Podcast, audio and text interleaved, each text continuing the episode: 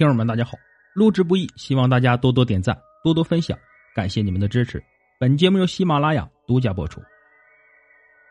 接下来讲的故事叫做《南果邪灵》。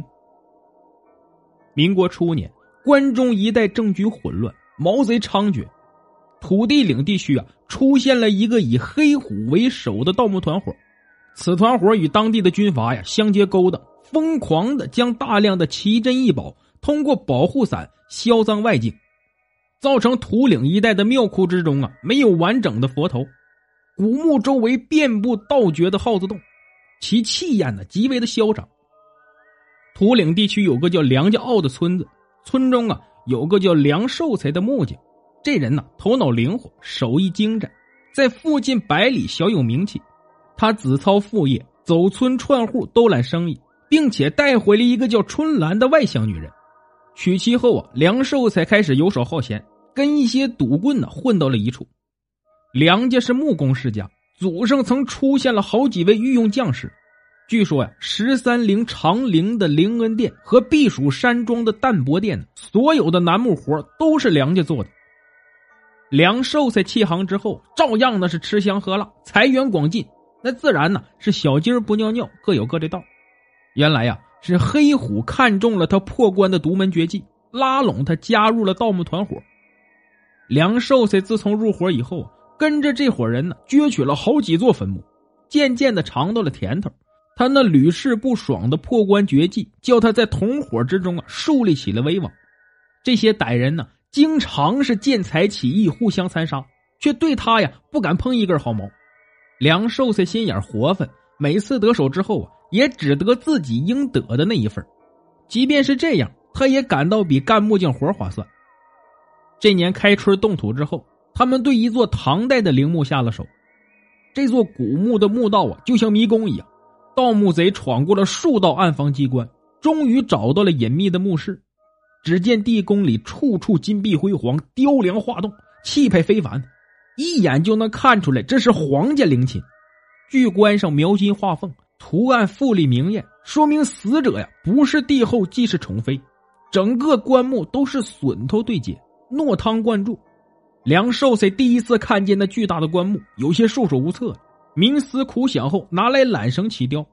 众人干了三天，才雕起那厚重的棺盖。一股樟脑的香味顿时弥漫了整个墓室。只见硬木的外观里面又出现了一个金丝楠木椁。这种棺套椁的墓葬非国葬莫属。昏暗的马灯下，金丝楠木虽然在地下经历几百年，依然纹理清晰，金线闪烁，熠熠生辉。木匠出身的梁寿才听长辈说过，金丝楠木乃是天下奇木，经千年而不遭腐，水不浸，蚁不血，气味幽芳，有寸木寸银之说。今日一见呢，他反倒对那些出土的珠宝玉器不感兴趣了。椁室打开以后，里面是一具干了的女尸，周身披挂着奇珍异宝，头领黑虎一见那是眼球发亮，命人把宝物收拾停当，放到楠木椁板之上，抬出墓道。那具干尸啊，则被抛弃在现场，黑洞洞的眼眶狰狞的注视着人们离去。出了墓道，外面一团漆黑，马灯宛如鬼火一样，照着重重的鬼魂一样的人影，忽长忽短。梁寿才不知道为啥感到心有余悸，那具干尸的样子在他的脑子里晃来晃去。借着摇曳的灯影，他突然看到一个红衣女人坐在了人们抬的楠木板上，还耷拉着两条腿，悠悠荡荡，一副促狭放荡的样子。梁寿才吓出了一身冷汗，他拉着黑虎的衣服，指给黑虎看，黑虎则啥也没看见，便说道：“看了这么多天，你一定累了，回去咱们好好喝一顿庆功酒。”他揉了揉眼睛，那红衣女人呢？真的不见了。可他一回头，发现那女人呢，竟然出现在了黑虎的身后。他刚想说话，就见黑虎大喝一声，疯疯癫癫的开始大打出手。其他的人和他也一样，一个个莫名其妙的怒火中烧，互相厮打在了一起。这样的场面呢，梁寿才不止一次经历过。他们这个团伙啊，在短短的几个月，曾经有好多次火拼。可今天他觉得有些怪异，人们好像是中了邪一样。他一咕噜滚到了果木的下面，听着人们血肉横飞的打斗，直吓得屁滚尿流。到了下半夜，打斗声平息了下来，梁寿才战战兢兢爬出来，摸索了一阵子，发现除了几个打死的，剩下的人都奄奄一息了。浑身血淋淋的黑虎刚一见到他，闪电般伸出铁钳一样的手，死死掐住了他的脖子。他看到黑虎的眼睛血红血红的，嘴里呀不由自主的发出恶魔般的吼叫。他拼命挣扎了好一阵，才把脖子从黑虎的手里挣脱出来，一口气跑回了家中。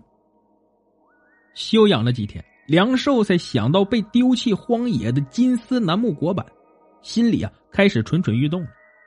他来到出事的地点，发现宝物啊已经被那些行转的盗墓人拿走，国板呢仍然还在原地。他赶着牛车，悄悄的把国板运回家中，然后刮掉上面的血结。把国板浸泡在窑前的一个水池里，带着雪结去了土岭县城中的药店。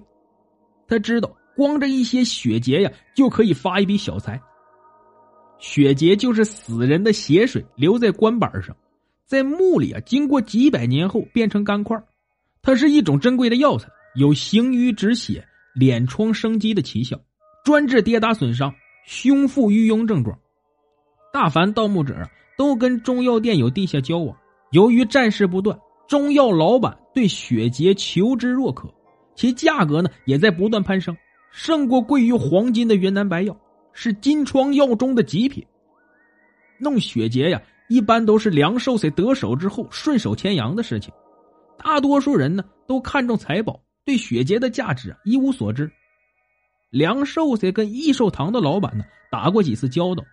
这人原是土岭一带的游方郎中，还精通一些禅意术数，人们都称之为神医。益寿堂开业之初，老板曾经请梁寿才呀做了几套梧桐木药橱，他干出来的活啊大方而又得体，所以老板呢很赏识他，彼此称兄道弟，无话不说。一进益寿堂的店门，药店老板就热情相迎，左看右看了一会儿，说。刚才和你来的那个红衣女人怎么不见了？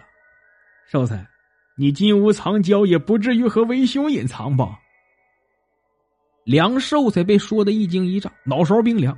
他转身回望，店里店外空荡荡的，便说：“老板，你是在跟小弟开玩笑呢吧？